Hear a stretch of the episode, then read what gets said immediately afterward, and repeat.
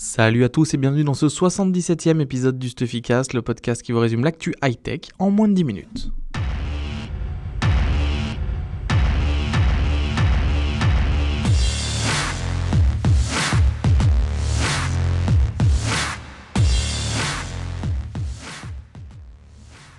La semaine a été marquée par la F8. La F8, c'est la conférence annuelle de Facebook pour les développeurs dans laquelle ils ont présenté plusieurs nouveautés, surtout au niveau software. Et la première, ça s'appelle Facebook Spaces. Donc c'est une plateforme sociale en réalité virtuelle. On sait que Facebook avait racheté Oculus parce qu'il voyait, Mark Zuckerberg voyait beaucoup d'applications de la réalité virtuelle pour les réseaux sociaux. C'est euh, une des premières actions concrètes qu'ils font. Et Spaces, c'est tout bête, je ne sais pas si vous vous rappelez de Second Life, c'est un petit peu le même style.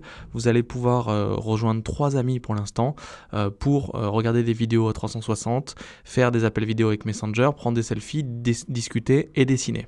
Donc c'est vraiment une première itération. Chaque personne en fait est représentée sous la forme d'un avatar qui ressemble un petit peu à un cartoon. Et Mark Zuckerberg dit que les vrais potentiels de la VR, on s'en rendra compte d'ici une dizaine d'années. Pour l'instant, Facebook Spaces est forcément disponible sur l'Oculus Store. Euh, il va arriver sur d'autres plateformes VR comme celle qu'utilise l'HTC Vive. Par contre, Facebook a précisé que sur le Gear VR, qui est développé avec Samsung et Oculus. Euh, on ne pourrait pas voir cette plateforme arriver pour l'instant parce que le Gear VR est euh, sur un plan fixe, la personne ne bouge pas et euh, c'est un petit peu le problème aujourd'hui. chose intéressante qu'utilise le, Facebook Spaces, c'est quand les gens parlent, en fait, leur avatar bouge leurs lèvres et en fait, le logiciel utilise le micro de l'Oculus Rift pour faire bouger la bouche en conséquence. Facebook a également annoncé euh, une nouvelle plateforme de développement pour la réalité augmentée qui est divisée en deux en fait. Elle va permettre à tous les possesseurs de pages et développeurs euh, de créer des cadres. Donc en fait, vous savez que Facebook aime bien pomper Snapchat. Euh, il y a les filtres sur Snapchat et en fait, vous pourrez créer très facilement les filtres et donc être utilisés dans Messenger. Le deuxième, donc ça s'appelle la Frame Studio, pardon. Le deuxième s'appelle l'AR Studio et là, c'est un petit peu le même concept. vous savez que sur Messenger, vous pouvez vous mettre en réalité augmentée des, des chapeaux, des trucs comme ça. Et en fait, maintenant, les développeurs pourront le faire eux-mêmes. Ce qui est intéressant, c'est que ça va permettre de, pour les marketeurs euh, de faire des, des, actions en réalité augmentée euh, pour mettre en avant leur société. Et surtout, euh, Facebook va accéder à un plus grand catalogue de possibilités en réalité augmentée sans avoir à les développer en interne. Un autre acteur majeur de la tech, et cette fois-ci il est français, c'est Orange. Donc tout le monde connaît Orange, ancien France Télécom, les PTT. Euh, et en fait, ils ont fait leur show Hello. C'est là où ils montrent toutes leurs nouveautés sur la Livebox, sur leurs services. Ils ont présenté par exemple leur service pour la banque qui s'appelle Orange Bank. Euh, et nous, les deux produits qui nous intéressent, le premier, je trouve pas qu'il soit très très intéressant. Euh, ça s'appelle les Live Buttons. En fait, c'est, je vous avais déjà parlé des pop-up switch, les boutons de Logitech qui permettent en fait, avec un clic, un clic long, deux clics, trois clics, de faire des actions sur vos objets connectés, la domotique. Et en fait, Orange vient de sortir un bouton comme ça. Enfin, il va sortir un bouton comme ça, pardon, ils l'ont présenté. Euh, ce qui est intéressant sur ce bouton, par contre, c'est qu'il va fonctionner grâce au LoRa ou au GSM, donc il sera tout le temps connecté. Et vous pourrez bien sûr communiquer avec vos objets, mais des services également, donc les services Orange. Mais on peut imaginer aussi très bien que euh, ce bouton devienne un bouton pour une personne qui est en situation d'isolement quand elle, euh, quand elle a un problème de santé, etc.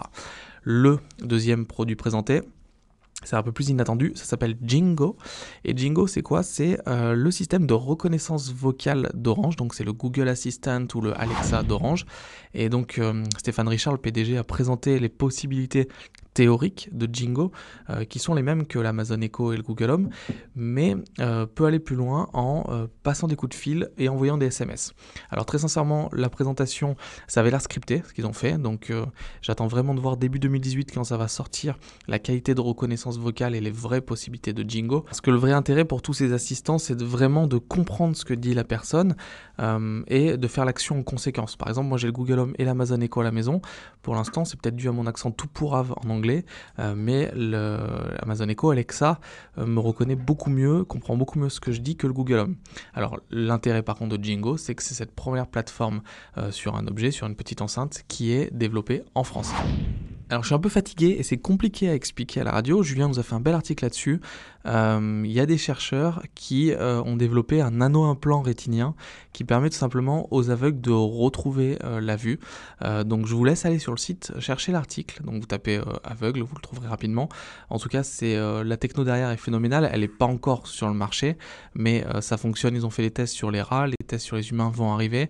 Et sincèrement, lisez l'article. La techno derrière est juste géniale et elle permettrait aux plus de 280 5 millions de déficients visuels dans le monde de peut-être retrouver entièrement la vue et ça c'est vraiment génial dans la technologie.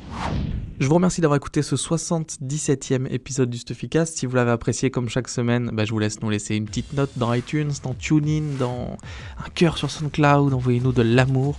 Si vous avez des idées pour le Stuffycast, un petit mail à contact.stuffy.fr. Et moi je vous retrouve la semaine prochaine pour toujours plus d'actu high-tech dans le Stuffycast. À la semaine prochaine.